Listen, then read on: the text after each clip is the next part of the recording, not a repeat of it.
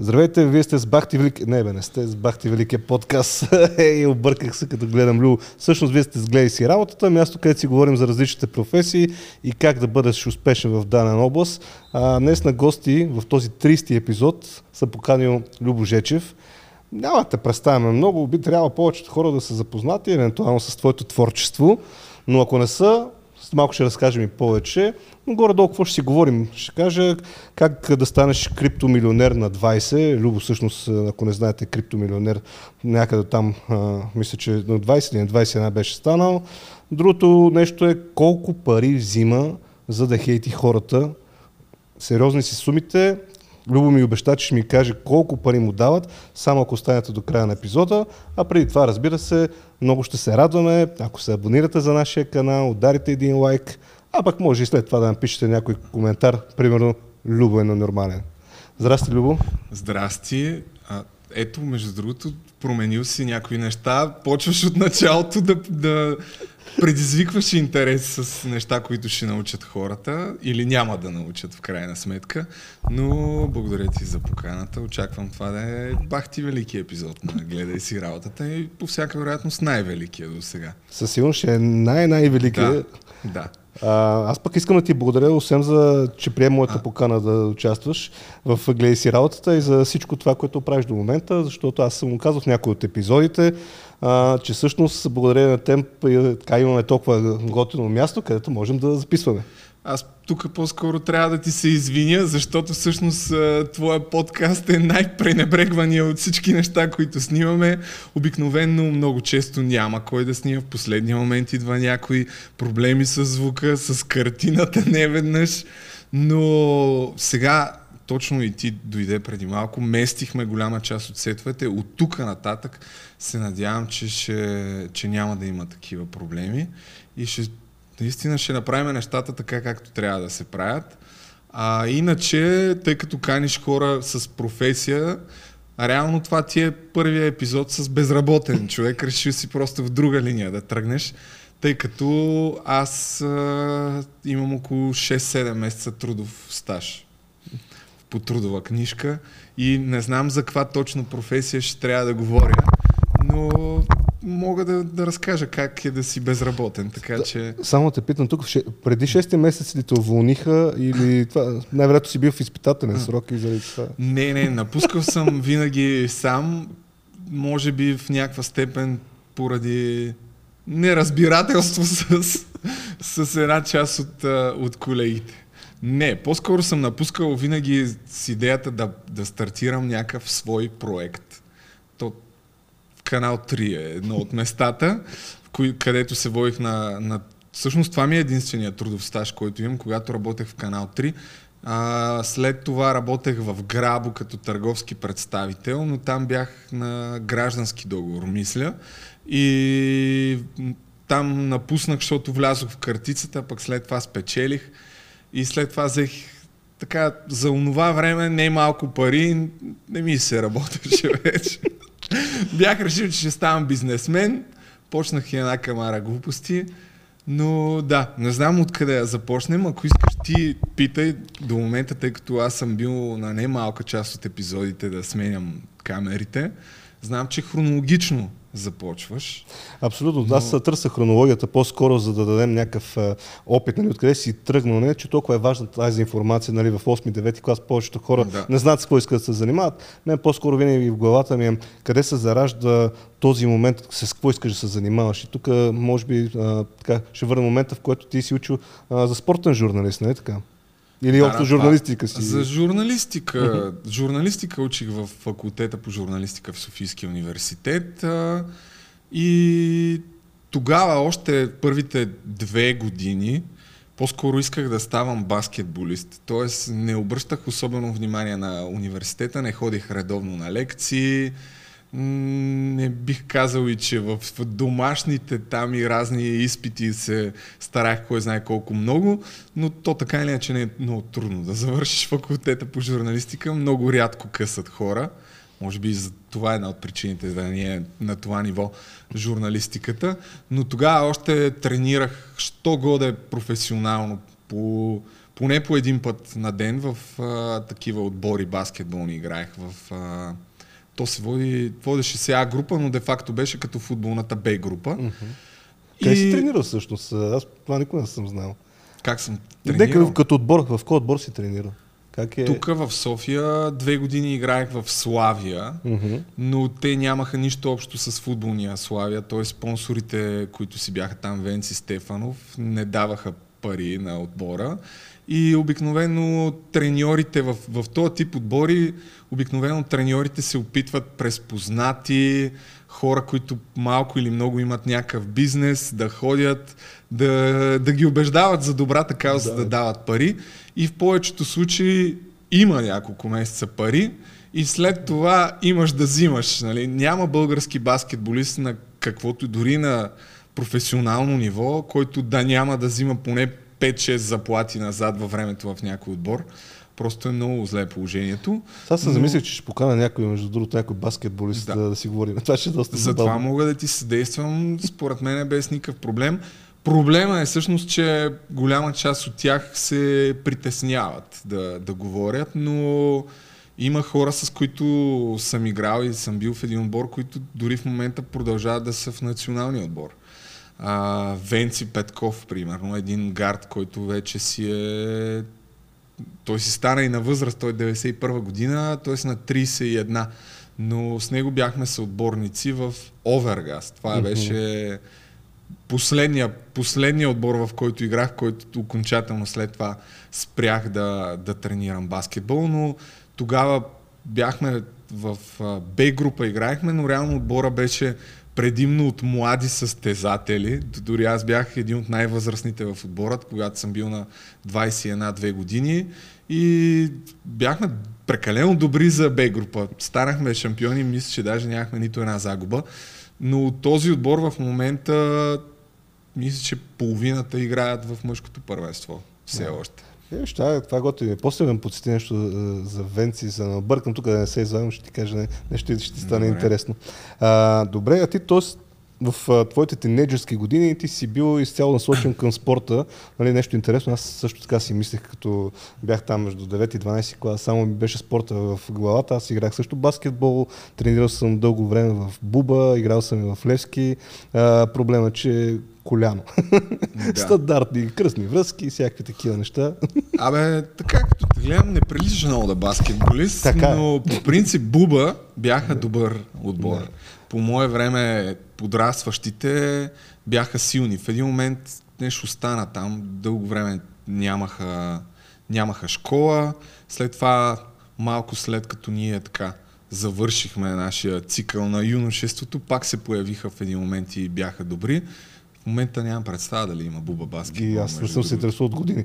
Факт е, че вече пречим на топката. Нали? Добре, ти в този момент как тръгваш да решаваш да се занимаваш с журналистика? Ами, а, притиснат от обстоятелствата, може би, така да го кажем, а, защото аз исках да играя в Националната баскетболна лига. Ходих там на едни проби. Не ме взеха. Не бях аз виновен тогава, разбира се. В Черноморец си спомням, но тъкмо Черноморец бях един от отборите, които за първ път а, имаха, с, тогава с, направиха, вър, върнаха се де-факто в първа лига на баскетбола и имаше отворени проби, пак с връзки, то в баскетбола всичко е до голяма степен връзки.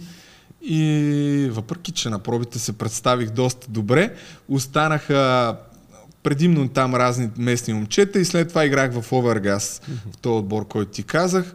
И след това реших, че дори да отида в някакъв отбор в НБЛ, няма много смисъл, защото аз вече съм примерно станал на 23-4 години при всички положения можех да продължа да играя някъде, щях да си намеря къде да играя в някакъв такъв отбор, но нямаше да, да съм някакъв феномен.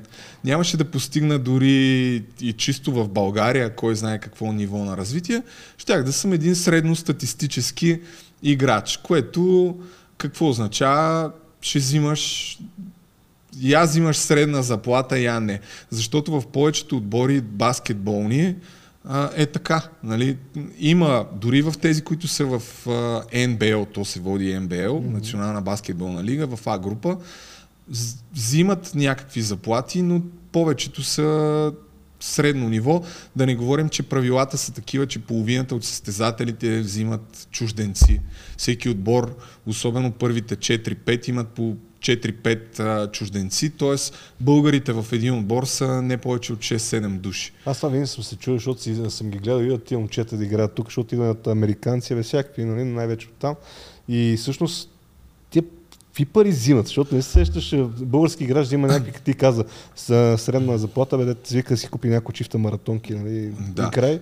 Има, има отборите, които взимаха добри пари, са първите два-три отбора в повечето случаи. А, особено когато аз играех, около 20-21 години, Луко тогава да, бяха доминант, те печелиха абсолютно всяко първенство. Тогава взимаха, някои от чужденците взимаха 5 цифрени суми на месец, но те правиха отбори за Улеп Къп, което е еквивалента на УЕФА, да речем, в, в футбола. И действително имаха добри отбори. Българите също взимаха добри пари, но те привличаха някои от най-талантливите българи, факт, но имаха много малко игрово време. Аз спомням по това време случаи... Тодор Стойков, може би. Ако, ако Тодор Стойков беше, да, той беше един от хората, които играеше. Да. Но мога да изброявам. Имаше един Николай Колев, който е мой набор.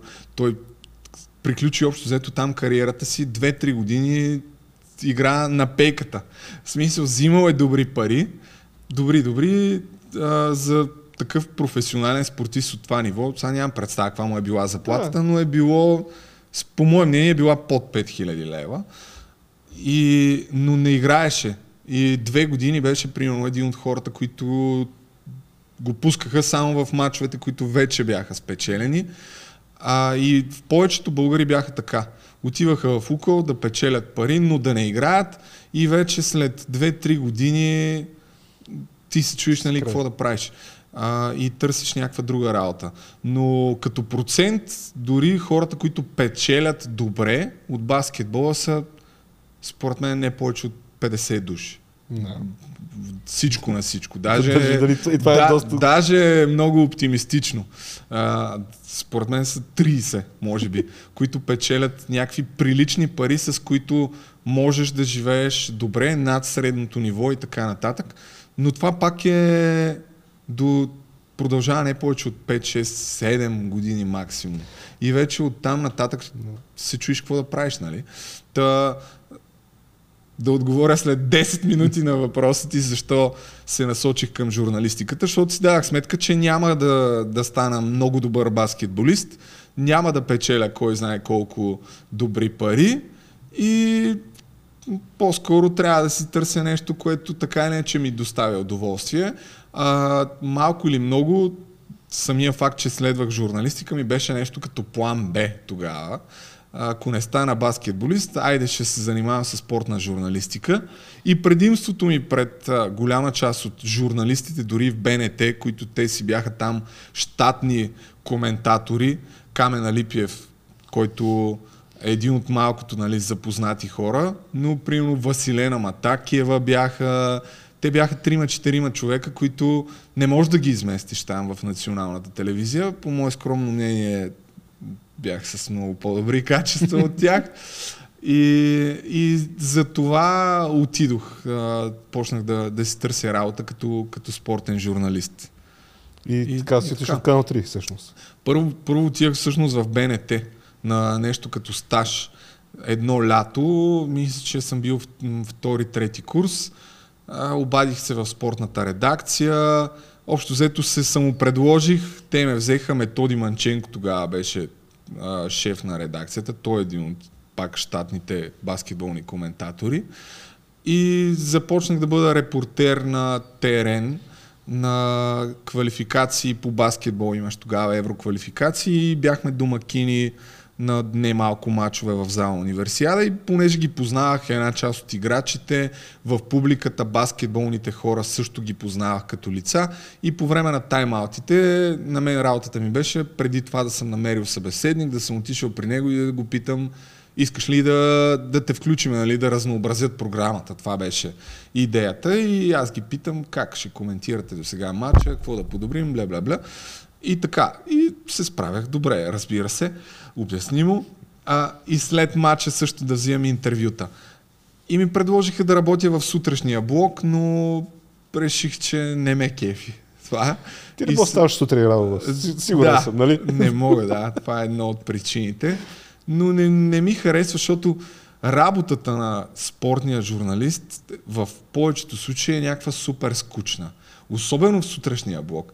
Трябва да правиш репортажи за неща, които грам не те интересуват. Примерно има пресконференция на шефа на борбата, който там нещо си казва и ти трябва да отидеш, да го отразиш, да бъдеш в някаква, някаква друга безсмислена новина, сега да не давам примери, но повечето неща са наистина, не, просто не ме интересуваха и си давах сметка, че на този етап няма да се занимавам с това и продължих да тренирам баскетбол и вече няколко месеца след това, а, когато окончателно реших, че спирам с баскетбола, имаше една обява в канал 3 и отидох а, на интервю за работа в канал 3 при Сашо Диков. Това е така в а, залеза на златните години на канал 3, когато още Сашо Диков беше програмен директор и се правиха лайфове от сутрин до вечер, откъдето,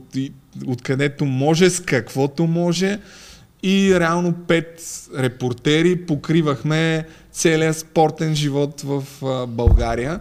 Но там като практика всъщност съм научил най-много, защото наистина бяхме 4-5 души и излъчвахме тогава имаха правата канал 3 да излъчват а, баскетболното първенство и нямаше коментатори и аз коментирах за тия 6 месеца, бях коментатор на около сигурно 50 мача от мъжкото и от женското първенство.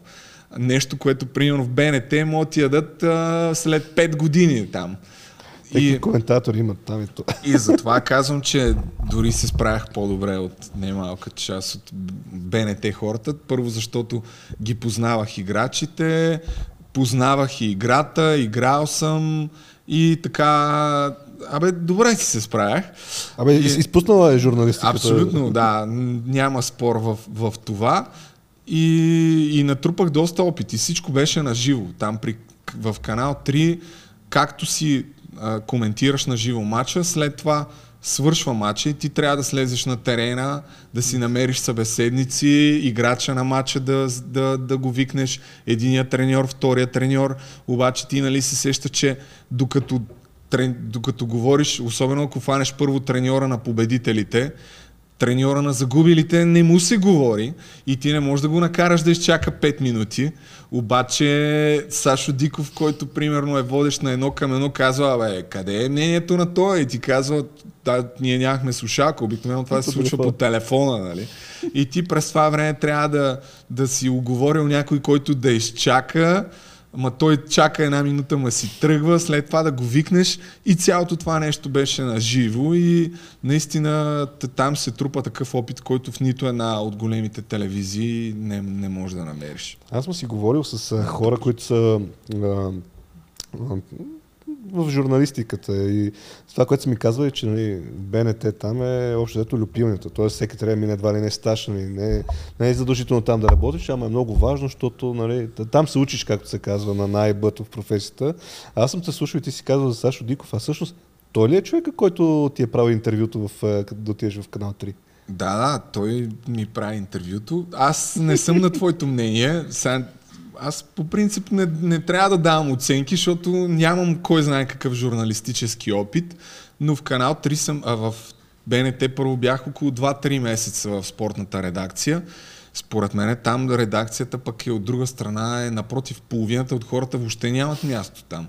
Спортната редакция в, в БНТ е на...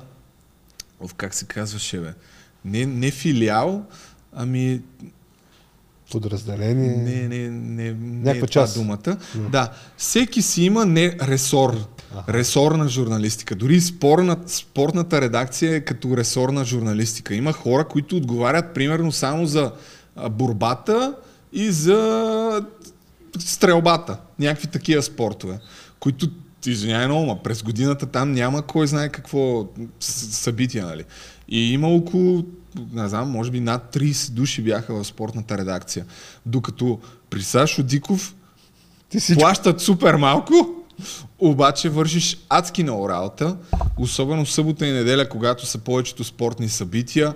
А, тогава един репортер отива, може да отиде да отразява футболен матч, след това баскетболен матч, след това художествена гимнастика. Наистина трябва да имаш поглед върху целия така спортен живот и няма работно време. Нали? Това е едно от нещата, които тук ти гостуваше доста по а, така, опитен спортен журналист, но няма работно време. Там сме отивали, особено в събота и неделя, когато той правеше това предаване едно към едно, преди да премине изцяло към политиката. Отиваш в 9-10 сутринта, правиш там, подготвяш някакви неща, след това можеш да отидеш в Кюстендил на матч, докато се върнеш в Кюстендил, може да е имало примерно Левски ЦСК дерби в София. И тогава след матча около стадиона лайфове и, и така, много беше динамично и буквално 3 часа примерно да се прибереш след като, след като си отишъл в 9 часа на работа, но според мен е най-сериозен опит, въпреки че съм работил 6 месеца, се трупа именно в а, така в местата, на които Сашо Диков е бил програмен директор, защото той доста изисква да се работи и не търпи да, да не се случват така, да, да се правят грешки. Особено там си го отнасяха повече техническите лица, защото в същото време искаше всичко да е наживо, да няма проблеми с техниката, тя техниката е от кол и въже. А се не върни малко назад. да, и, и т- доста бурен така характер и отношение имаше към хората, които имаха... Ти в този ли момент си викаш, а, аз а, няма го бачкам това, да искам да работя сам за себе си. Не. То ли е момента? А, да, да, в този момент е, но тогава в края имах една идея да направя безплатен гайд за заведенията в София, т.е. едно той имаше програмата и една седмица в София, мисля, че вече и, вете, и вече ги няма, които безплатно се раздаваха по заведенията, които има някакви хумористични статии, културни статии и една част от страниците са рекламна информация за заведения, театри, ресторанти, клубове и така нататък. И реално от това се издържа, нали? тъй като се раздава безплатно, се издържа от а, тези рек- рекламни статии, но това беше 2010-2011 година, когато вече започваше всичко да става дигитално. Но аз си бях решил, че няма как да не можеш да намериш 50-100 заведения, които да дадат примерно по 100 лева си правих там някаква сметка. 50 заведения по 200 лева е 10 000 лева, нали? Е баси. То, то не, не би трябвало да е толкова трудно. В един момент видях, че не е толкова лесно. И, и така, въпреки че заради това напуснах канал 3, за да се опитам да си осъществя тази моя идея и действително стана 6 месеца, го издавах с подкрепата на двама мои приятели тогава от, от университета. Първо за първия тираж намерих около 3500 лева, които бях събрал от реклами, нали така, за да отпечатаме броя. След това един се включи с стати, другия продължи от там нататък да помага за набирането на рекламодатели. Проблема беше, че преди да излезе каквото и да било, аз им обяснявах, е така сядаме и им обяснявам колко ще е прекрасно, как ще изглежда с твърди корици, много готино, ще го раздаваме безплатно, но иновативна дистрибуция ще имаме. С музика, с костюми, за да привличаме вниманието на околните, което от своя страна няма как да не, да не разлистят, нали, да не видят рекламата на хората. И успявах да ги убедя да дадат за първия брой пари.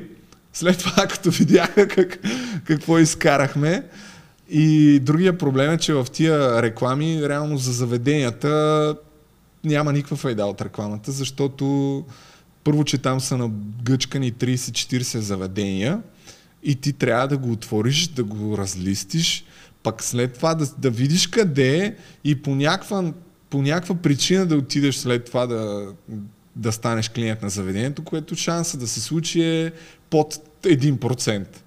И дори заведенията бързо-бързо почнаха да осъзнават, че няма полза да дават пари за такъв тип реклама.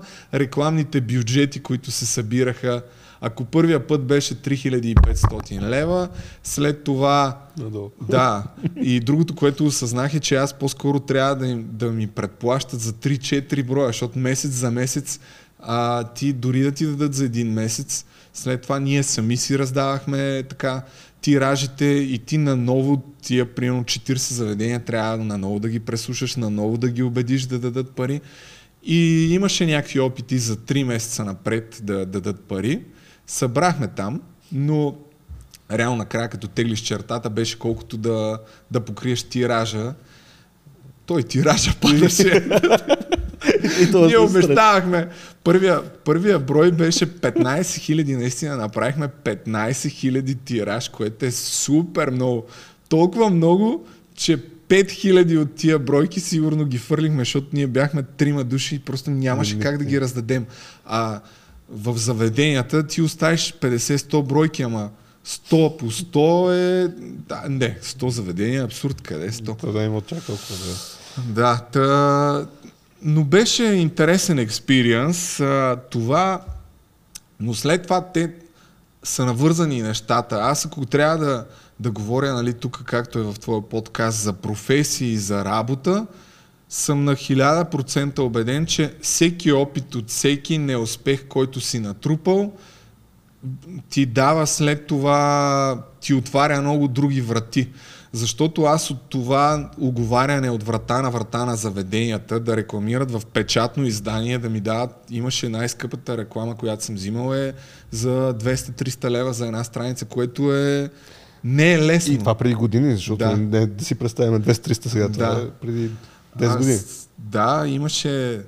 То, от първия случай имаше един култов а, момент, в който имаше една жена, Адис Букент нещо и се водеше, както и да е. Тя, тя беше много интересен ресторант и тя ми даде 300 лева, си спомням за първия брой, просто защото ме хареса. Нали? То в повечето случаи търговските представители затова печелят пари, не защото идеята им е мега добра. И ние на тая жена след това в печата и бяхме объркали две от снимките. И тя си поиска парите обратно. Мен 300 лева, това беше 10% от целия бюджет. Абе, направо ми се шър- сърцето, ама да, върнахме ги. Но мисълта ми е, че натрупах супер много така сейлс, продавачески умения и тогава пък имаше обява в Грабо за търговски представител. Те имаха тогава една карта, в която буквално трябваше да убедиш заведенията да направят 20%, отстъп, 20% отстъпка на евентуално клиенти, които посетят заведението, от които сега там ловката беше, че за клиента бяха 10%, другите 10 отиваха за данъци за комисионна за, за заведението, а за грабо. Но на фона на това, което правих преди това, тази работа ми беше мега лесна и тогава изкарвах по около 1500 лева на месец. А работата ми беше буквално, е, аз почти нищо не правих през целите дни, защото не бях на пълно работно време. Бях на резултати, нали? трябваше да вкарам 15-20 заведения. Голяма част от тия заведения вече ги бях намерил и дет се вика за една седмица работа в, в месеца си изкарах тия пари, които тогава си казах, е, паси колко много пари, нали? А, в, в София. И това от една страна ми помогна, предишния неуспех ми помогна да си намеря тая работа, след което влязох в картицата, след което пък, тъй като в Грабо, всъщност, основателите на Грабо са едни от първите евангелисти на биткоин и първите хора, които така са запознати още с биткоин и от тях разбрах за това нещо, което пък след като имах някакви пари ми помогна да разбера за това и по-рано да инвестирам от това, от което може би съм изкарал така в, Няма да към казвам, днешна дата. Да, да не те подгонят към колко днешна много. дата, да. А, така ми Сега падна биткоина, сега вече нямаш. средства. Сега ще Да. кажем, че нямаш. Вече нямам, но реално погледнато, да, всичко е навързано.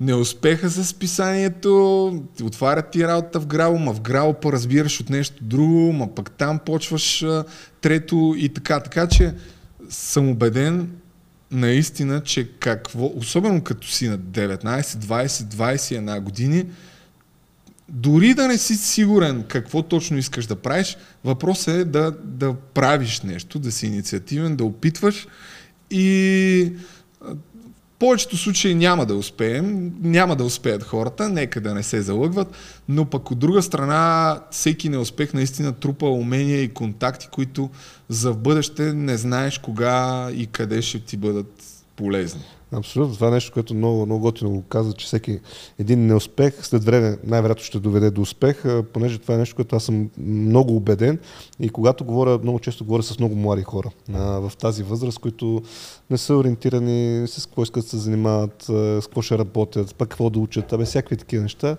И всъщност винаги това е нещо, което им казвам, абе трябва да се бачка. нали? Каквото и да правите, каквито абе, трябва да бачкаш. Независимо Да. какво, няма срамна работа, са казали хората, обаче трябва да се бачка. Нали? Той имаше, когато ще учиш, ще бачкаш не, от, от рутка. А, но всъщност наистина това е нещо, което ти дава някакви умения. Защото ти каза сам как си пребил бая умения, които след малко най-вероятно ще засегнем, нали, как ти влизат в употреба. Нали? Защото това с толкова много хора, ако щеш в една зала, а пак стоя Соня, няма как да не те разчупи, както се казва.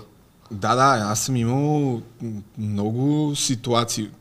Най-ценното умение, според мен, е това да успееш да продадеш на някой нещо е така директно, без да, да очаква.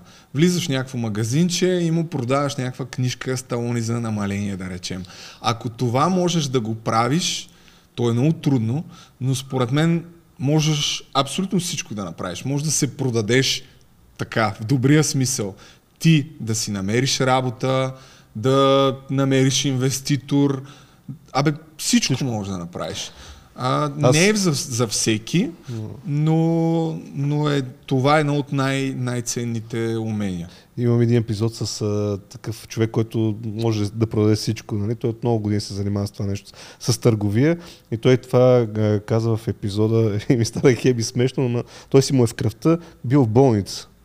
Вика, отивам в болница, там наложи му се съда. Нали? Вика, ама чувствам се добре, ама нали, трябваше там някакви неща. И и се обадих, той тогава бил в телекомуникацията, занимаваше се там с операторите. И се обадил на някакъв човек, му казал, бе, я видим си тук разни договори и почна да прави там карти на хората от персонала в болницата. Вика, ми така и така ще стоя тук, поне вика да направя нещо. Еми да, не, то, то, то дори за, за работата, аз също съм убеден вече от позицията и на работодател, малко или много, че ако някой има желание да се развива, няма как да, да, не, да не ти се увеличи заплатата. В смисъл, ако, ако си по-добър, нали, се стараеш и вършиш добре а, работата си, ти ставаш много ценен за всеки един работодател и той ще иска да те, ако работодателя е малко или много съвестен и да, читав, знае за какво става въпрос, ще си направи сметката, че му е много по-лесно да инвестира повече в тебе от гледна точка на заплащане, отколкото непрекъснато да си търси нови кадри. А ти сега в момента даваш шанс на, на млади хора, които да, да се учат покрай тебе това, което вие правите? Ами, давам шанс на млади хора, но в крайна сметка то е обратен процес. Те и те дават нещо в замяна. Ето тук сега Никола, който да речем а, е зад пулта, който сменя кадрите, а, камерите на, на 20 години ли си? На 20, още студент. Един от тук хората, които последните няколко месеца се опитахме, може би трябва да кажем какво точно се опитвам, какво точно правиме в момента и защо ни трябват хора. А, но тя е по-дълга историята, не знам. Ма, хайде да разкажем, че кажем какви хора да. търсиме. Нали? Тя, е, тя е обвързана с а, това, че всеки контакт не е случайен и всеки неуспех не е случайен. След като така fast forward някакви неща, но след като почнах а, сайта VoiceBG, който пак си ми беше някаква идея и инициатива, а... Който е супер як. Аз като чух за... Наистина е супер яка идея. Тя идеята е американския сайт. Так не е моя естествено, няма какво да се лъжим. Но в България смея да твърдя, че съм първия, който, който го направи това нещо. И малко след като така на, стартирах сайта, преди това всъщност се бях запознал с а, Мони, който ти много добре ме познаваш много по-добре от мен а, който стана пък рекламодател в най-недомисленото шоу. Преди обаче да стане рекламодател в най-недомисленото шоу, се бяхме запознали с него а, след едно видео, в което аз казах, че търся някакъв бизнес, който да ми даде 1000 лева и аз да ги раздам в видеото. Да. И тогава той беше един от хората, които ми се обади, видяхме се, не стана работата, защото аз вече си бях намерил рекламодатели, той искаше да се прави нещо с игри, което аз не си спомням, честно казвам, що не се разбрахме, но не се разбрахме. След това казах, че си търся рекламодатели за най-недомисленото шоу, той го е видял, обади ми се, даже директно каза, прати ми някаква презентация за колко епизода. И аз му пратих такива нива си бях направил на основен спонсор, а, по-малки спонсори и той каза ми, че стана основен спонсор. Аз викам, аз якото. Той, той е луд. да.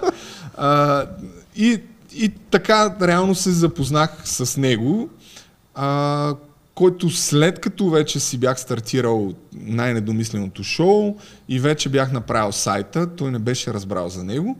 В момента, в който го разбра, му хареса идеята, и поиска разговор за потенциалната възможност да стане инвеститор в, в сайт. В крайна сметка се разбрахме и т.е. ако тръгнем назад нали, от това, че съм си търсил рекламодател, а, видял съм се с него, не сме се разбрали, ма след това пък сме се разбрали по друга линия и след това пак абсолютно случайно а, той харесал друга идея и вече сме установили по-добри партньорски взаимоотношения и заедно с а, него и с неговите възможности вече раз, разширихме възможностите на, на VoiceBG. От една страна пуснахме една функционалност, в която да предлагаме на бизнесите автоматично да си поръчват реклама от инфуенсъри. След това дойде ние да предлагаме възможността за заснемане, тъй като на мен това ме влече, да от чисто продуцентска гледна точка да развиваме тази дейност, да развиваме социалните мрежи на, на бизнесите и от там вече, в момента в който почнахме да предлагаме и това нещо като услуга, започнаха да ни трябват хора, повече хора, които да имат а, да осъществяват дейността монтажисти, оператори. В в случая за мен това е едно вече, тъй като не сме телевизия. В интернет трябва да можеш и да снимаш и да монтираш. Нали, в щатите го казват видеограф. Това, не знам, видеограф ли какво се води, а, вече следващото ниво на това да можеш да снимаш и да монтираш е да си content creator. Това е едно ниво над това да си монтажист и оператор, защото можеш да разказваш и истории. Тоест, ето, примерно, от този разговор, ако можеш ти, освен е, да, да снимаш и да монтираш, можеш, не е лесно, но може лесно да намериш човек, който да го направи като един файл. Но ако трябва да намериш някой, който от нашия разговор да изкара, примерно, 5 видеа за TikTok, а, 5 по-кратки видеа в, за, за YouTube, такива, примерно, до 5 минути. Това е нещо, което една идея по-малко хора могат да направят а, защото трябва да можеш да, да фанеш смисъл. Нали? Да, в момента, в който ако трябва да разказвам само как съм инвестирал за криптовалутите, което много не сме го засегнали, но това да е едно видео. А, момента, в който съм разказал, примерно, за баскетбола, да е друго видео. А, за всяко едно видео да се изрежат излишните паузи, да се направи, ако щеш, отделен тъмнел. Нали? Това е едно ниво над, над това да си просто монтажисти и оператор. Те хора в интернет са най-ценни.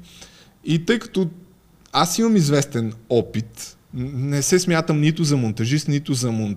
за оператор, но по-скоро се смятам за контент креатор. От известно време насам нали, започнахме да търсим такива хора. А, на първо място да могат да снимат и да монтират или най-малкото да имат някакъв опит и вече аз каквото знам и съм научил, да се опитам по някакъв начин да го предам. Не се смятам нали, нито за учител, нито за ментор, но имам така малко или много някакви знания. А, и, и това е един процес, който вече в последните, по последните 6 месеца са минали не знам, в момента имаме 8 души, може би, които са на трудов договор, не, не съм сигурен точно колко са, но около 10, но са минали примерно 25, може би. Защото е много трудно да, да се намерят а, такива хора. Та, Никола е един от тия хора, които направихме нещо като опит за стажанска програма, т.е. викнахме 4-5 души, които идваха и общо взето и ние не знаехме какво точно трябва да правят, защото м- то е и проба грешка. Нали? Ние за 6-7 месеца толкова ни се промени, дори разшири дейността, че и ние се нагаждаме. По-скоро аз, така като а, продуцент, работодател, а, така инициатор малко или много в каква посока да, да си насочим усилията тук в екипа на, на VoiceBG. А, и, и така. Та, той е един от хората, които дойде, мисля, че работи един-два месеца идваше. По-скоро гледаше в началото, помагаше за някакви неща. Не е взел кой знае какви пари. След това продължи да, да си учи в университета, но видяхме, че всъщност един от хората, сега тук, докато, докато снима да работим, да се, говорим за него, но един от хората... преди това да го направим малко. Да, с които всъщност лесно се работи, много такъв спокоен, в същото време му е интересно, което това е най-важното. Той учи в нов български монтаж, какво това е точно? Кино и телевизия, да, това му е специалността. И дец вика и ние от него може да научим някакви неща, но най-важното му е, че му е интересно и от тук, от един-два месеца, вече след като не е толкова заед с лекциите, така да се каже, на пълен работен ден при нас. И добре, тук е момента да кажа, че ще, сега ще го помисля точно как, ама да го, ще си го пусна и в моя канал, за хора, ако имат такъв интерес. Лично аз искам да ги видя даже. Тоест, ако им пишат някакви хора, аз ще им бъда човека с интервюто, както се казва.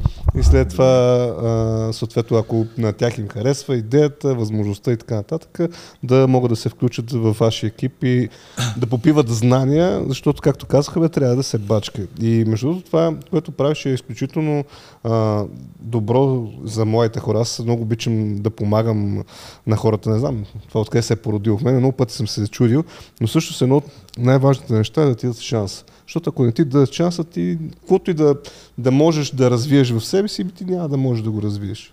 Ами според мен е супер лесно, ако си млад човек, каквато и да, да е работа, каквото и да искаш да правиш, аз съм от хората, които наистина смятам, че много лесно можеш да си намериш работа.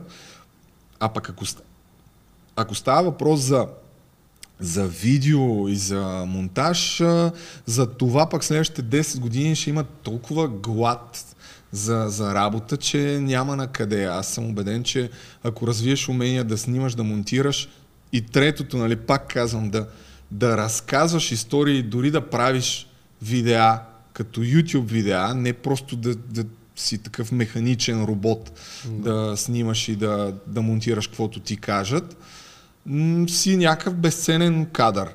Но ако си млад и нахъсан, ти много лесно ще направиш впечатление, защото хората, дори не като мен и по-големи фирми, които търсят а, именно такъв тип а, работници, а, много лесно ще се отличиш, ако видиш някой, който има желание дори да остава до по-късно, да учи нови неща, да не очаква само ти да го научиш, а напротив той всеки ден, примерно, да гледа, тъй като в YouTube има толкова много информация, че ти ако не си любопитен и не знаеш английски, това също го твърдя, конкретно за тази работа не, не ставаш.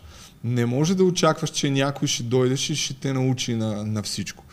Но ако имаш същото време желанието, просто много лесно се открояваш. И...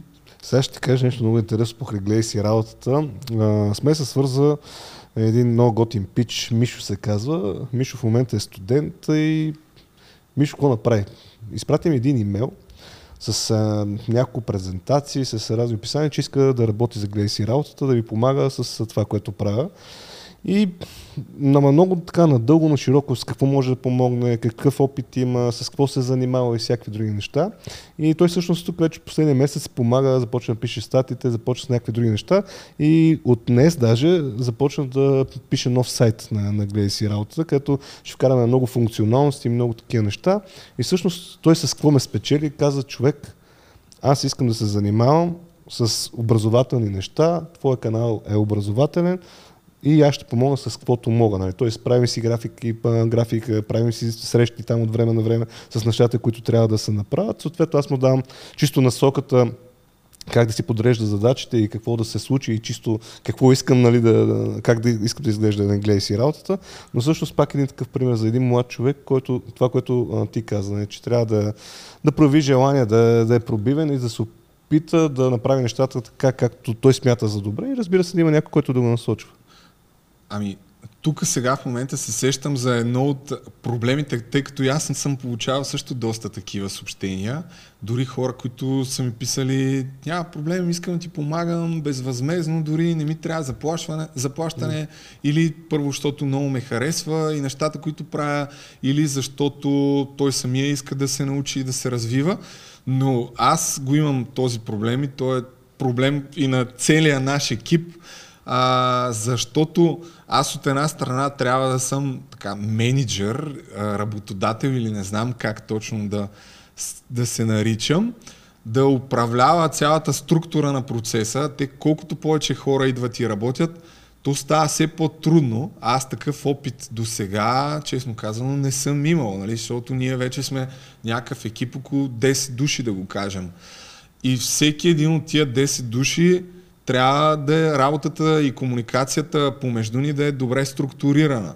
В същото време аз искам пък да правя и аз съдържание, което на този етап, на чисто ютубърския етап, в който имаш над 140 хиляди абонати, имаш наистина адски много възможности, ако се фокусираш изцяло в това, въобще да, да изкарваш и толкова средства и въобще да не се занимава с никакви други а, странични дейности, да си разшириш аудиторията, да правиш и повече съдържание, да, да си намериш хора, които отделно пък да работят, нали, така че да ти помагат ти да правиш повече съдържание.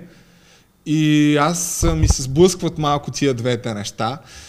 И, и ми е много, малко ми е сложно в момента как точно да, да се случи, опитвам се. И затова е много ценно, вече имаме няколко човека, които са изкарали повече от една година и са разбрали малко или много как се правят видеа, нали? защото до момента основно като сме работили с различни бизнеси, всичко е минало през мен, като структура, не като заснемане и като монтаж но като структура, в някои случаи като монтаж.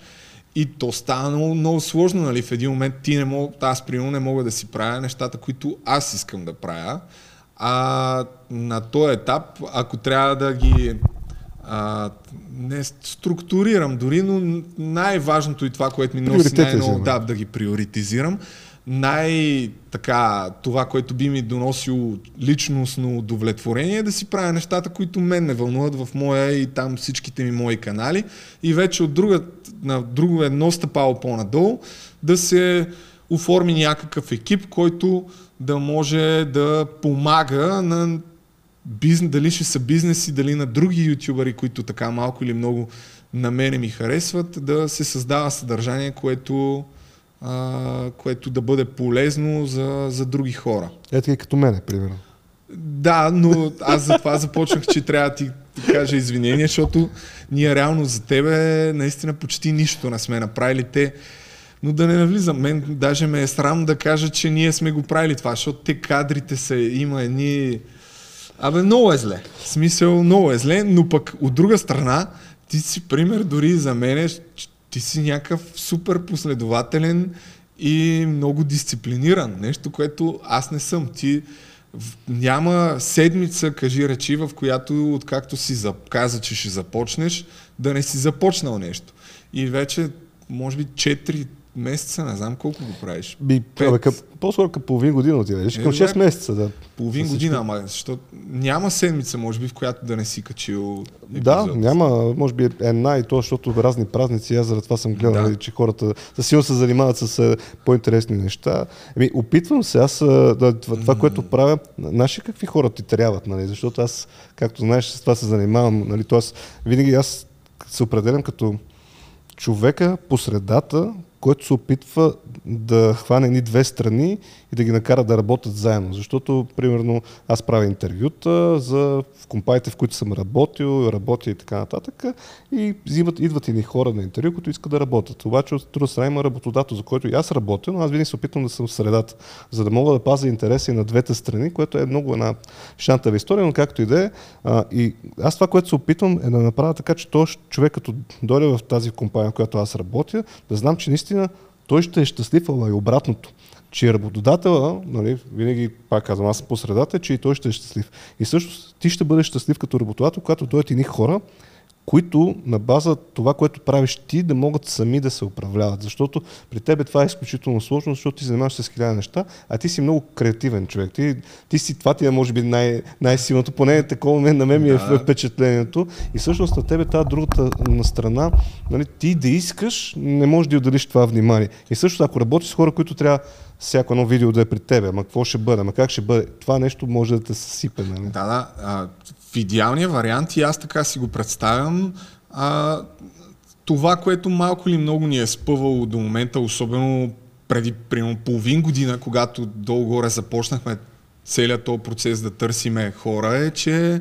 а, голяма част от а, така, колегите не са правили такива неща и трябва малко и много да ги обучиш, нали, което в колкото повече хора имаш, нали, ти от тая гледна точка да си работодател, какъвто в момента реално погледнато съм, е стресиращо, защото първо, че трябва да ги обучиш тия хора, второ, колкото повече хора стават, нали, трябва да се осигури финансиране за, за това нещо. Трябва да се осигурят някакви бизнес партньори, с които пак а, аз а, съм водил в голяма част от случаите договорките, да се знае, че плащанията вървят и така нататък и така нататък. Нали, не правя всичко аз вече не и за щастие смятам, че вървим по правилния път, но пък а, си е, това си е дец вика full-time job. От друга страна, работата на контент креатор, който особено вече имаш над 100 хиляди последователи, също смятам, че е full-time job, защото освен да създаваш съдържание, едно от най-ценните неща, които трябва да прави всеки един създател на съдържание, е да развива комюнити. А вече има, което аз казвам, че ще започна да го правя, но още не го правя като хората. Но, но това е много ценно. Примерно в, а, на Запад, дали ще са Viber групи, дали ще, дали ще е Discord чат, дали ще са Facebook страници и Facebook групи. А, това нещо дава изключително така сериозна стойност на хората, които те следят, но за да има стойност за тях, ти трябва да, да се потрудиш. А, а това пак не, не става просто така, е така. Абсурд е да смяташ, че ако си аз гледам и на Запад най-големите ютубъри, да речем, какво казват. За да искаш да си много голям ютубър, трябва да имаш екип. Тоест трябва да има хора, които да, да ти помагат. И нали, просто стигаме до момента, че те малко или много нещата стават като два различни бизнеса и за това в момента се опитвам да, да ги съчетая нещата и това ми е най-големия проблем. А кой ти е най-големия проблем от гледна точка на това да... Най-вероятно ти се е случва, няма как да не ти се случва, да има хора, с които абе не можеш да работиш. За, кое е от гледна точка на това най- най-много те е дразнало в даден човек? Това е, искам да го кажем по-скоро като пример, нали? Тоест, аз съм на 20, започвам работа, как ще те издразна, нали, като мой работодател? Да. Ами, то имаше вече, те тук знаят хората. Те в, момент, в един момент, може би, една част от хората, които дори са една идея по-дълго, малко така и те бяха стресирани, защото буквално имаше хора, които идват и две седмици по-късно им казвам, казвам им да си тръгнат, така да се каже. Други след един месец, а, имало е и буквално след пет дни някакви хора, които си тръгват. Т.е. от гледна точка на това да кажа на някой, благодаря ти, няма да стане работата, а, нямам проблем с това и смятам, че е по-добре за всички.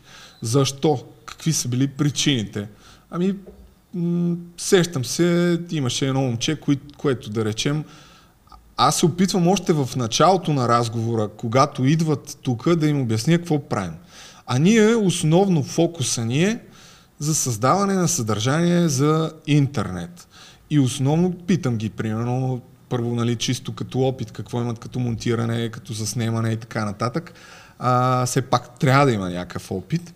Второ, гледат ли YouTube, интересуват ли се от това, защото това е съществена част от нещата. TikTok, нали? Много хора и до ден днешен смятат да се отнасят такова като ахаха, TikTok, нали? Каква е тая глупост? А в същото време това е социалната мрежа, в която и бизнес, и, и човек, ако иска да стане инфлуенсър, дори ти самия преди малко си говорихме. И ние сме в TikTok, бързо ходете да, да видите. че имаш вече над 4000 абонати там. Можеш все още без абсолютно никаква реклама да достигнеш буквално до десетки хиляди хора. А, и питам ги дали се интересуват от тия неща. И, имало е случаи, в които нали, ми, не, но да, да, няма проблем, интересно ми е. И имаше едно момче, който примерно беше режисьор по образование. И в един момент едно от задачите, които му бяхме казал, бях му казал за един бизнес да изкара идеи за видеа. За някакъв бизнес клиент, който сега не се сещам, но примерно е свързан с компютри. Как? Какво значи да изкараш идеи за видеа? Това не означава, тук не сме гениални типове, но едно, един от начините да хакнеш TikTok е по определени хаштагове, търсиш неща, които са свързани с съответния бизнес. Да речем, пишеш хаштаг iPhone 5 или iPhone 10 или а, компютър или лаптоп. И, и те, като го напишеш това там, и ти излизат а, най, някои от най-гледаните видеа. И сега, колкото и грубо да звучи, голяма част от нещата, които може и препоръчвам, дори препоръчвам хората да ги правят, е да видят кое има много гледания и просто да го пресъздадат. Особено когато става въпрос за бизнес. Вече дали ще е с а, вкарано по някакъв начин някакъв брандинг и така нататък и така нататък. И това трябваше да направи, примерно, този човек. И той седя и на петата минута каза, о, пф, аз това няма го правя. Аз, как, извиняй, какво? не, не, аз това няма да, го, няма да се занимавам с тия глупости. Викам ми, добре, благодаря ти, довиждане, вратата е там, напусни, нали? Хубаво. И так, това е примерно един от, един от случаите. Втори случай е а, чисто просто не, не става работата, нали? Очакваш от някой нещо да направи, идва, трябва да снима нещо, той твърди, че е снимал, отива на снимки, ама или така грубо казано е пре, изгоряла е картината, т.е. е преекспонирано, или звука не е оправен, т.е. има някакъв проблем с звука, дори твоите подкасти не веднъж са страдали от това. И отиваш, снимаш нещо, само че накрая като видиш материала, ми той не става за нищо. Само че, нали, оттам нататък, а, човека си тръгва, се прибира, ама ти си поел ангажимент към някой, минал е вече, дали особено ако става въпрос за бизнес, а, минал е снимачния ден, това означава, че трябва да се преснима с друг, а, което допълнително ресурси и пари и, и така. И най- най-често казано това, това са случаите. Друг, имало е друг пример, който закъсняват, примерно някой по един час и все едно нищо не е станало.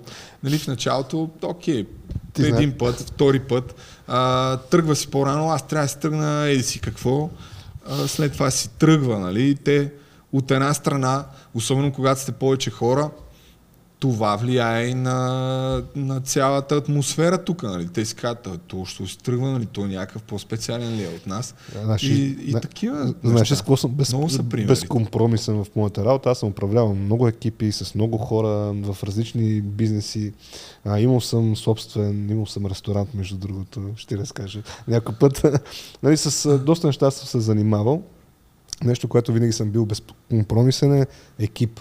А ако имам някой, който ми имат и екипа, независимо какъв е, може да е най-добрия, най-знаещия, винаги съм имал един вариант нали, за, за такъв човек, защото ти, ти го каза, нали, един човек закъснява с един час, за него не е проблем. Да, ма ти имаш други 10 човек, които си казват, е, бати сега, той си прави каквото си иска, трябва. Значи утре мога и аз, нали, и от това ти страда, защото ти поемаш ангажименти, най-вероятно трябва да си поел ангажимент до кога ще дадеш даденото видео, примерно, да. когато ще дадеш дадената реклама. Така че, добре. Ами... А, а, аз така да си говорим, имам много въпроси. Аз като гледам мога да откарам ни 23 часа. Да, Ще направим 20 да, епизода. Сега не знам колко точно е интересно на хората. Не съм първо да стана ясно, че нямам кой знае колко голям трудов стаж. От друга страна пък мога да кажа, че чисто като инициатива и съм на започване на някакви самостоятелни проекти, съм правил пая неща. Някои от тях, що годе успешни, други не. Не смятам, че съм някакъв кой знае колко успешен пример за развит невероятен бизнес. Напротив. Но в същото време на фона на голяма част от връзниците ми, най-вероятно съм преживял доста повече неща, от а, които а, те. Знаеш, кое е нещо, което ми е най-интересно и то може би си е в тебе. Много ми е интересно нещата, които правиш сега. Тук сега ясно кажа Липовона, крипто, там милионери или какви бяха, вече не помна, да. Цанов, ако щеш на, на скоро. Това са едни теми, които са... М- това може да ги се даде човек, който кипи в това нещо. Що ги правиш тия неща?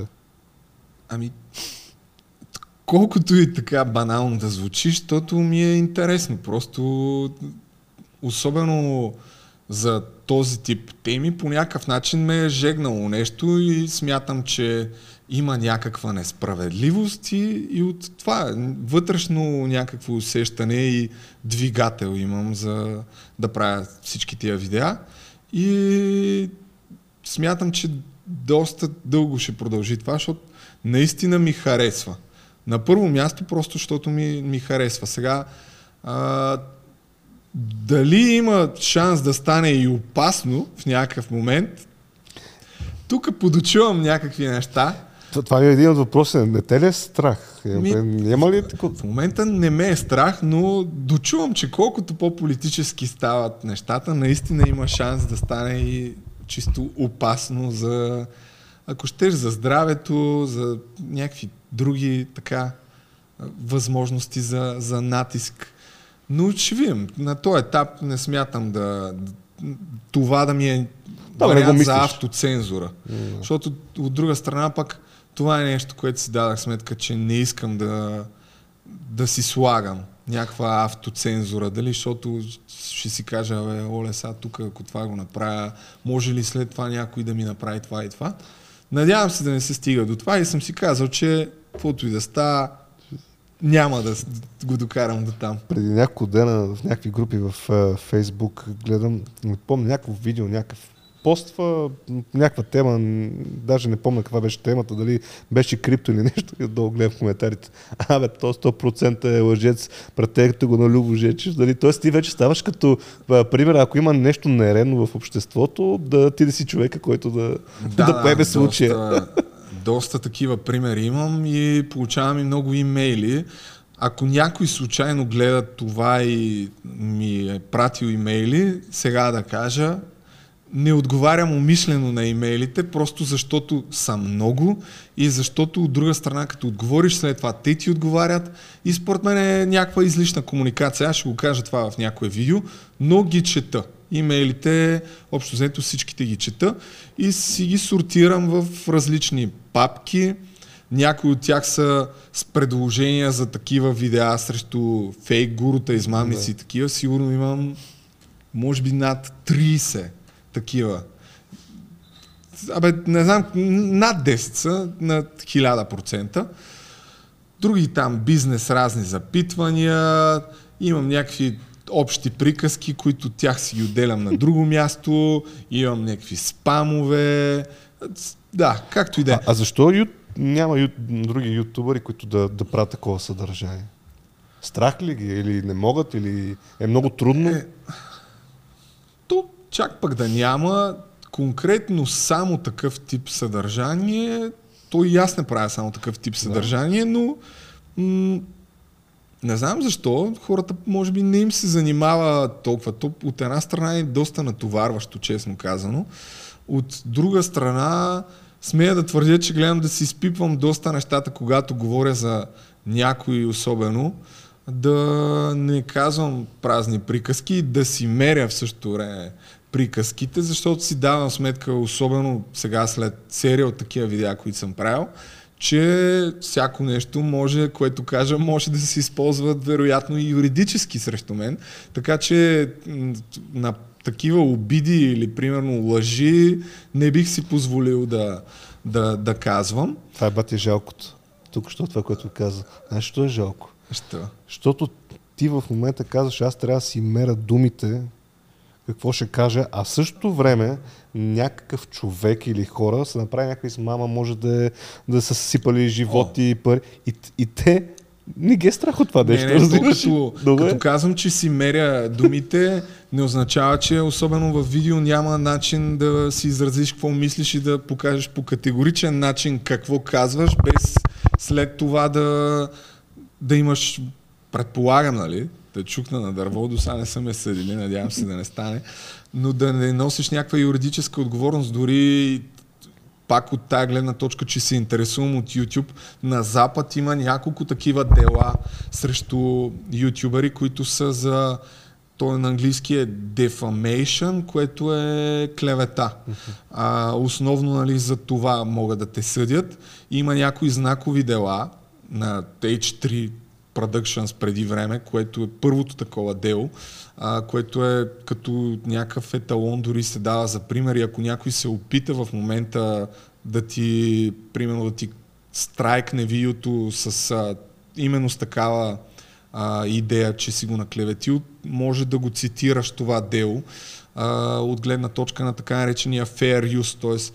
YouTube си има такива правила и можеш свободно да си изразяваш мнението на този етап може да казваш какво си мислиш, а, да, си, да иронизираш, да задаваш въпроси, нали? това са такива похвати, които не могат нищо да ти направят. Mm-hmm. Могат да се опитат, но от това, което аз съм гледал, следейки и тяхното дело и някакви адвокати, които са анализирали подобни тип а, видеа в YouTube, между другото има няколко такива, а, забравих им имената, но да, интересувам, интересувам се и от правилата на YouTube и от това какво можеш да кажеш, защото наистина си давам сметка, че може да се стигне до съд, както може би Евентуално. ще стане скоро, но да, но да видим. Еми, не ти го пожелавам. За... Не, не, по друга линия. Добре. А всъщност, а, ти каза, да бе, те първо, че ще започваш с такива видеа. Ами, как си ги избираш? Им пред Защото ти каза интересно ми е, такова обаче ето ти имаш супа ти нали, предложение. Как си ги избираш?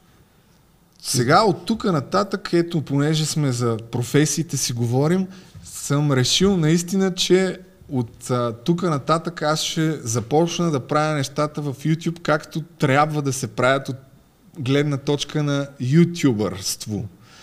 Тоест, ще си структурирам темите и съдържанието и ще правя неща, които хората ще знаят защо да идват в моя канал, да речем.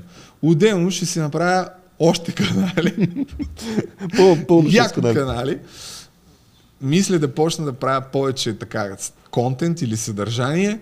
А, това естествено минава през а, разширяването на екипа, защото няма как ти да си монтираш, да си снимаш и да си а, събираш темите сам, но как си ги? На първо място отново стои това.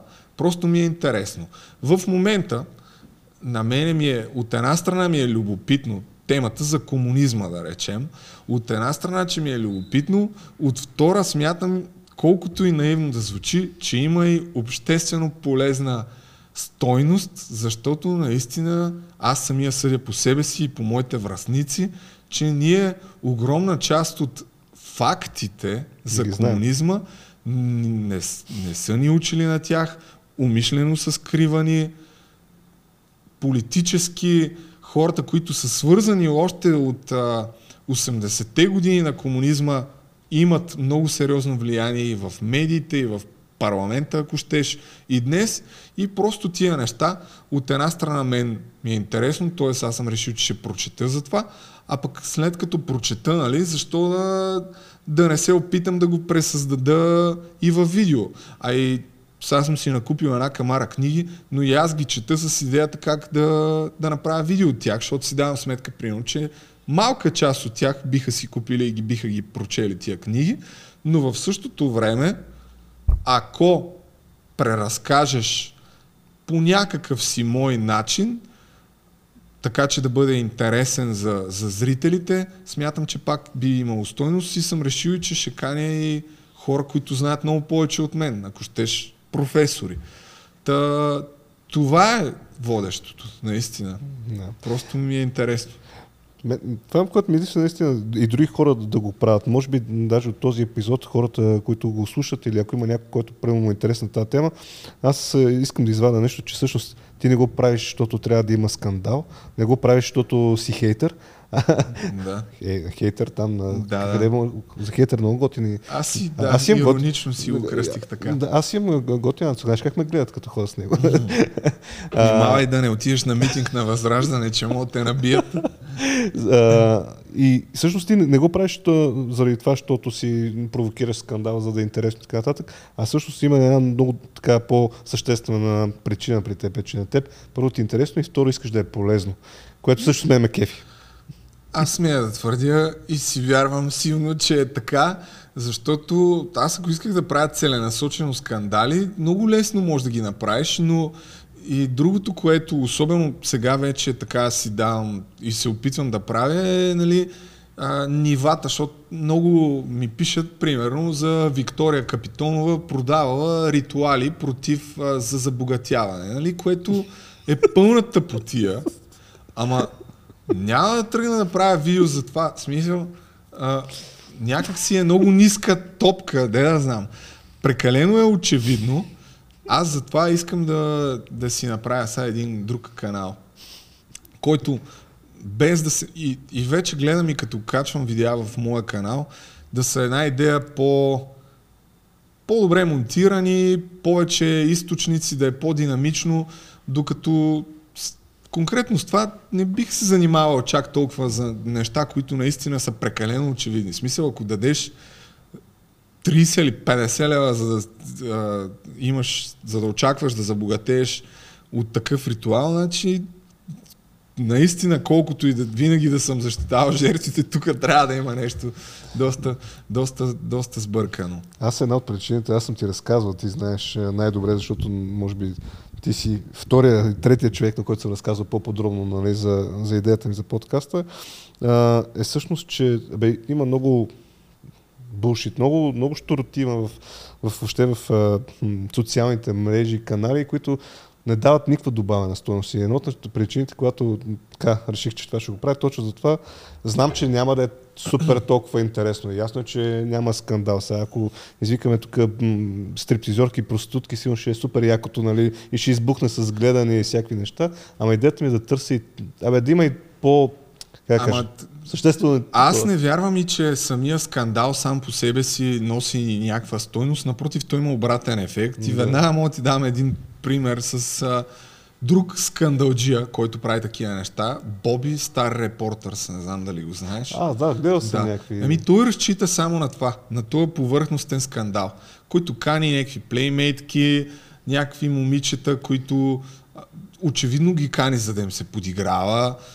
И е, хората не са толкова тъпи, смисъл, м, повечето хора, той ги кани с идеята Да да, да каже, ето, вижте колко са зле. Ма в същото време ти единственото, което правиш е само това и разчиташ те по някакъв начин да ти носят популярност. Така че самоцелният скандал не, точно никакъв ефект няма да има от него.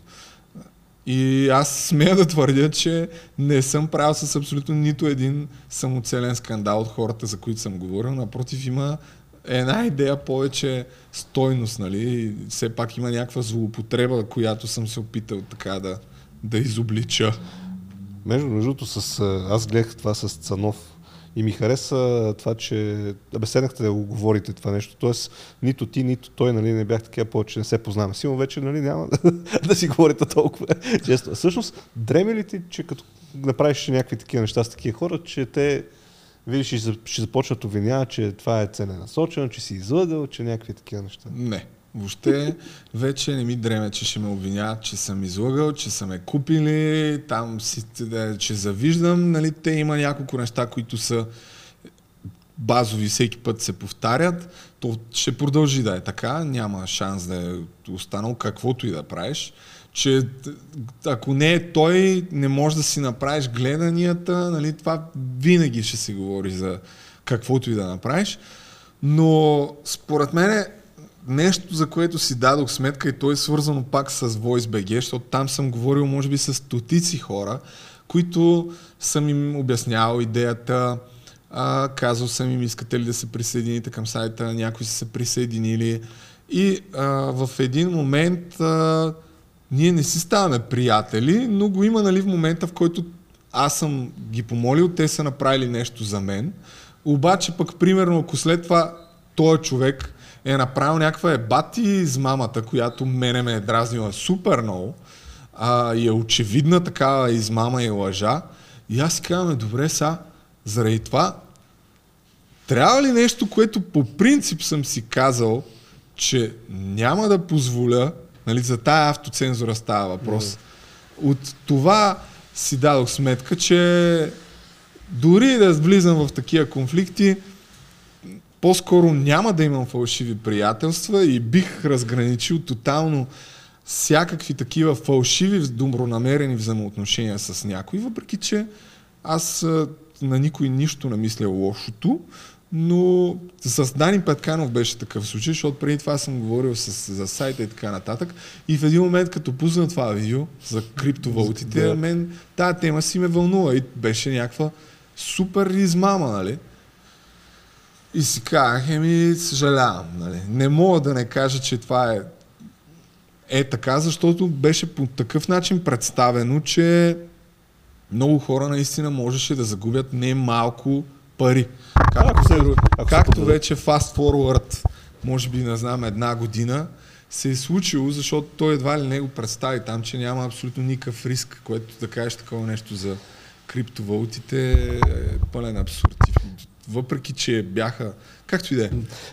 Автоцензура съм си казал е такъв, в някакъв момент винаги се появява, то го има и в медиите, но в YouTube по-скоро е на, на някакви приятелски взаимоотношения, особено типа неща, които аз съм тръгнал да, да правя. Давам си едни 10 секунди да помисля, абе тук аз а, слагам ли си автоцензура или не? Защото то това е и от психологията на влиянието. Има, има го този момент, когато направиш за някой нещо, ти после се чувстваш длъжен да направиш дори нещо, което е много повече от това, което... Имал съм и такива, които съм усещал, че по-скоро искат да се възползват от това, едва ли не да покажат някакви при, приятелски взаимоотношения. Това съм решил, че категорично ще го реже вече от тук нататък и така. И, и това ме кефи, като начинът ти на мислене. Знаеш, че с Мъци правих един епизод а, и всъщност той ми отвори очите. Аз въобще не си бях задал такъв въпрос. Всъщност ютубърите или хората, които създават някакво съдържание в социалните мрежи, те влияят супер много на, на обществото. В случая е хубаво, че има един а, човек, който като теб, нали, как слагат, както се казва, и една друга гледна точка и да се замисли човек. И също смъци ми каза нещо, което тогава наистина бях като гръмът. Той беше такъв ма човек, аз имам, не помня вече, над, примерно 300 хиляди абоната. Вика, според тебе, аз ако кажа, а, пите Белина, вика, мислиш, че поне двама-трима няма да го направят. И аз в този момент осъзнах и и много се зарадах, че той го осъзнава също, че а, вие всъщност хора като вас с м, много последователи, изключително много може да, да влияете. И, и както може да го направиш, ти имаш избора. Ти си взел, че искаш да влияеш положително, да покажеш измама, да, да покажеш някак. Но има и Много другото. хора няма да са съгласни с теб, че всъщност аз съм от другата страна на лошата прозападна пропаганда. Въпреки, че аз нямам нали, платени, нямам абсолютно никакви политически прист... Може би да, аз съм дясно ориентиран, но не, нито членувам, нито имам някакви политически симпатии към определена партия, към която да речем никога не бих си позволил да кажа нищо. Напротив, а, и смятам, че с времето това нещо ще се докаже, защото в момента, в който влизаш да, изпълняваш такива политически поръчки, както са го правили немалко големи журналистически имена, срещу м- доста пари, оттам нататък ти ставаш толкова зависим, че дори в някакъв момент да си помислиш, че можеш да си независим, те ще ти припомнят с А, ти знаеш ли, че тук те бяхме стимулирали за да кажеш това. Искаш ли сега да разберат всички, за това. Не, добре, еми значи ще кажеш втори път това, което ние ти кажем. Така че по този начин се случват, особено в политиката нещата. И това няма никога. Надявам се. Бъд... Абе, някой Айде да, да, не, да не давам какво не бих направил, но не, това не, не бих си позволил да го А предлага ли си ти? Пари за... Да, пари, помощ, не, не, нещо, не. за След да... видеото с а, Цанов са ми предлагали да правя видеа на определена тема, mm-hmm. с която да речем а, съм бил до голяма степен и моите възгледи са, са по същия начин. Но тук пак в един момент си казах, че абе, не в един момент, веднага му казах там на човека, че ми то реално погледнато аз така едва ли не пак ставам зависим, защото ако някой ти казва да правиш на месец, примерно, един час съдържание на определена тема и той ти дава някакви материали или насоки, каква да е темата, ми следващата стъпка да ще ти каже, абе, Кажи това. Я това го махни, а това не. Така че и аз дори когато съм работил с бизнеси, колко не са били кой знае колко много, но винаги съм казвал и в, даже имал случаи, когато са ми пропадали реклами, защото съм им казвал, окей, рекламата е едно, ще направим така, че да е свързана с вашите интереси, ще я преработим така, че да, Нали, примерно, ако не харесвате тая сцена, може по някакъв начин да го определим, но това е в частта, в която примерно една минута или минута и половина реклама. Ама за другото съдържание да ми казвате вие какво да говоря, няма шанс да стане. Имаше едно видео, в което ходих там в едно село Ключ, което трябваше да бъде спонсорирано видео. Аз го казвам даже в самото видео, ако не се лъжа. И беше по такъв начин направено, че имаше един сегмент, който то беше обвързан, за да влезе рекламата. И те видяха нали, видеото, пратих им го, по моя не беше супер добро, и след това ми казаха, а, ама ти не може ли тук този човек не ни харесва как отговаря, според нас няма да се върже с бранда. И аз викам, ми не, не може, благодаря ви, няма шанс да направя тая реклама и, и нямаше реклама в това видео. А, имахме още един друг такъв пример, пак с а, един бранд за доставка на храна, в който правихме там а, въпреки че аз ги предупредих, да речем, още от самото начало, нали, ви отиваме на среща и аз им казах така, само сега да ви кажа, аз а, като теми, каквото и да е, само аз си избирам. Ако не ви устройва този вариант, дори като и за рекламата им казах, че си е по моя идея, ако не ви устроя този вариант, не става. Добре, добре, няма проблем. Бля, бля, бля.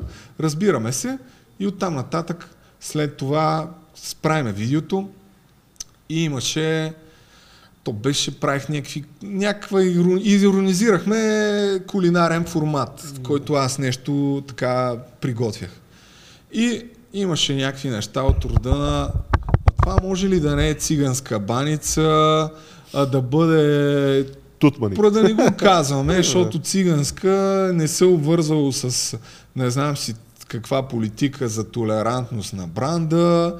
И имаше някакви такива неща, които още на преди да го снимаме, всъщност беше преди да го снимаме, да. Оттам се сещам. На, пращаме сценария. Не, и да, разбрали сме се, че няма да има корекции, ама след това, ма това да променим, ма онова да променим, ма онова да променим.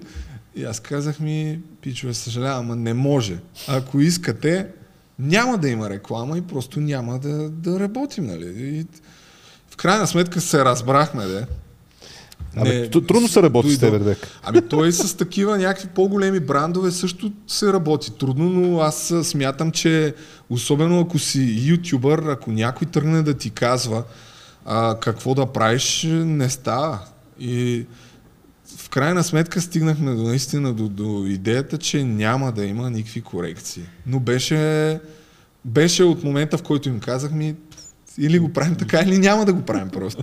да, изглежда това често може би ще ти се налага, макар че с времето ти като си изградил някакво име, едва ли, как кажеш, някой, който иска да работи с теб, ще знае, че... Според мен, с който и да е, това абсолютно категорично го давам като съвет на всички ютубъри да не правят компромис с това, да, не, да, да правят нещата така, как, както им идват естествено и по мое мнение така работи дори за бизнеса по-добре, защото това не е в крайна сметка реклама в рекламния блок на БНТ.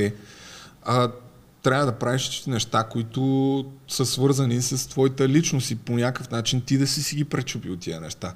Така че не, с това не бива да, да се прави компромис като контент креатор, дали ще е в Instagram, дали ще е в YouTube, TikTok, на, навсякъде. Да, не става.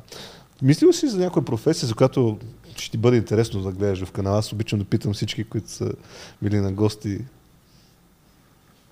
Webcam girl. Е, това е по-интересно.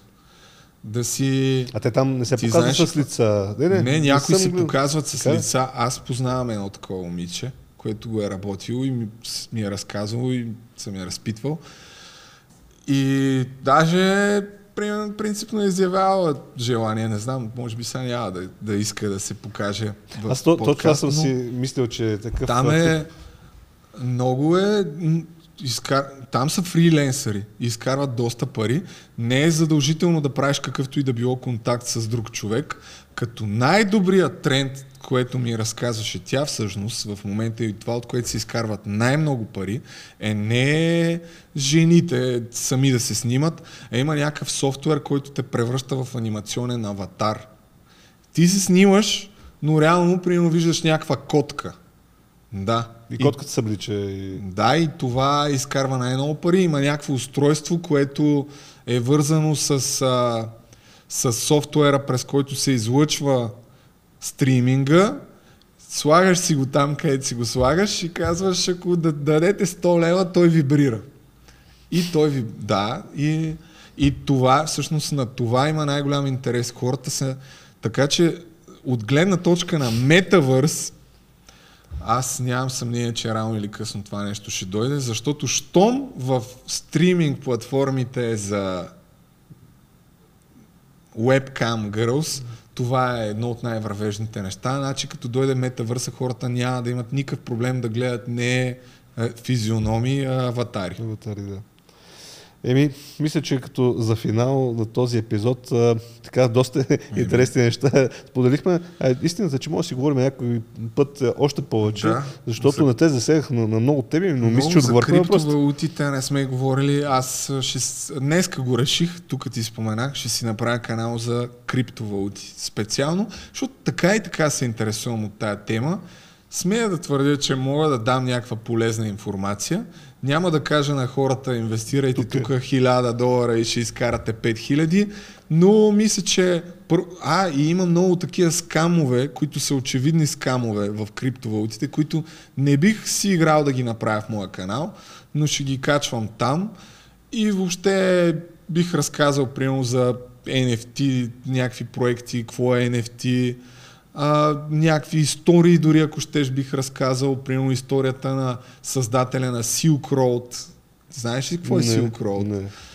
е супер интересна. Ами Рос Улбрихт, един човек, който прави в а, така в а, Dark Web, прави такъв сайт, в който мога да продаваш всякакви неща, всякакви неща, наркотици, нали, основно забранени през този сайт и се превръща мега голям, но го хващат ФБР и му дават нещо от сорта на 10 до животни присъди, а то е, може би, някъде мой набор. Но в момента, както може да се сетиш, след този Silk Road има още, може би, 20 такива платформи. И тая история е много интересна и много хора смятат, че и аз съм също един от тях. И там има замесени агенти на ФБР, които са се възползвали от разследването, са крали и какво ли не. Има доку... Да, бих разказал такива истории, защото на мен така или иначе са ми интересни. И смятам, че ще бъде наистина полезно, защото аз лично вярвам в бъдещето на криптовалутите, дали е така или не, но аз вярвам, че След а, 50 години гледай за си огромна работата. част от тях не, но между другото YouTube ще вкарват NFT. NFT-то аз вярвам, че също. ще е много яко. Е, NFT-то съм а, запознат а, повече а, и, и вярвам много в него. Но, и, пред- според мен чисто като психология в хората, бе, да знам, много ми е Смятам, че ще се случи това с NFT-то и все повече ще се търсят. И сега има такива, но в България, да кажем, няма още кой знае какво по темата. Също така мисля да направя, даже мисля това да е първото ми видео. Сега ти препоръчваме от този подкаст да си изрежеш 5-6 скандални откъсчета, които в началото да ги вкараш. Добре. За да предизвикат интереса и примерно това изречение ще е едно от тях. Мисля да направя видео в канала си за криптовалутите. Как направих първия милион? Или как в скоби не Направих. направих. За да или как не направих първия милион, или как направих първия милион, защото все пак е криптовалути. Да. да. И, и така. И, да. Но това е едно от нещата, които и аз мисля да почна да правя в подкаста. В началото, в първите 15 секунди, да изкарвам някакви по-приличащи вниманието В, неща. в предишния така направих, снимах с Жокера и така направих и си скарах преди нямам няколко неща и така. Да. Ще правим такива работи. Това а след 50 години, гледай си работата, ще е най-известният подкаст. А след него ще е Бахти Великия подкаст. Някой от твоите деца ще го води най-вероятно. Да, да. И, и тогава всъщност ще видим това с криптото, как си помогнал, колко хора са успяли. Криптото, да, между другото, то в момента... Абе, тя е отделна тема там, но според мен едно, микротранзакциите са едно от нещата, които за контент креаторите ще бъдат много голям плюс. Да могат да те подкрепят Да, с да, буквално да, с, с а, един, една десета от цента да ти дадат, за да гледат някакво видео. Това с реални пари, с всичките тия такси за транзакциите не може да стане, но с криптовалутите може да стане. Особено пък YouTube а, така, не изключвам възможността и те в някакъв момент да направят. Не знам как точно ще монетизират, ще се опитат да дадат възможност на ютубърите да монетизират чрез NFT-та, но ще го правят. Гледах тук един подкаст с създателя на CEO-то на, на, на YouTube, Сюзан там, каква беше, в която гостува на един Twitch стример и за един час разказа бая неща и това беше едно от тях, че така в съвсем близко бъдеще ще адаптират NFT-тата за да може контент креаторите да изкарват повече. Така. В интересен свят живеем. Хем Да. е извратен, нали? Ти каза там с уния скотките. Еми, Хем затова, едно бъдеще като Ако крипто. може да правиш видеосъдържание, тук според мен хората, които могат да правят това, наистина ги очаква светло бъдеще. Значи обобщаваме накрая. Ще има втори, трети епизод. Любо започва с канал с крипто. Ще Да. продължи с схемаджията и да ги разкрива. Абсолютно. А в Гледай си работата търсиме хора, които искат да се присъединят към екипа на, на Voice и съответно Да. тук да, да работят Content с Любо и не само с, с Любо, ами с другите готини момчета. Те са по-готини между другото от Любо, само да кажа. Принципно, да, Да. това може би не е добър селинг point, че ще трябва да работя с мен. А, но пък аз ще участвам, като аз ще интервюирам първоначално тези хора, които евентуално направо ми пишат и кажат, абе имам желание, за да проверим това тяхно желание и така. Еми, Добре. за, след, за други епизоди, е, тук нека ще изкачат някакви неща. Ако знаете как стават тия работи, може да ви пишете, за да се видим на интервю и така. Еми, чао и до нови срещи. Мерси, още веднъж.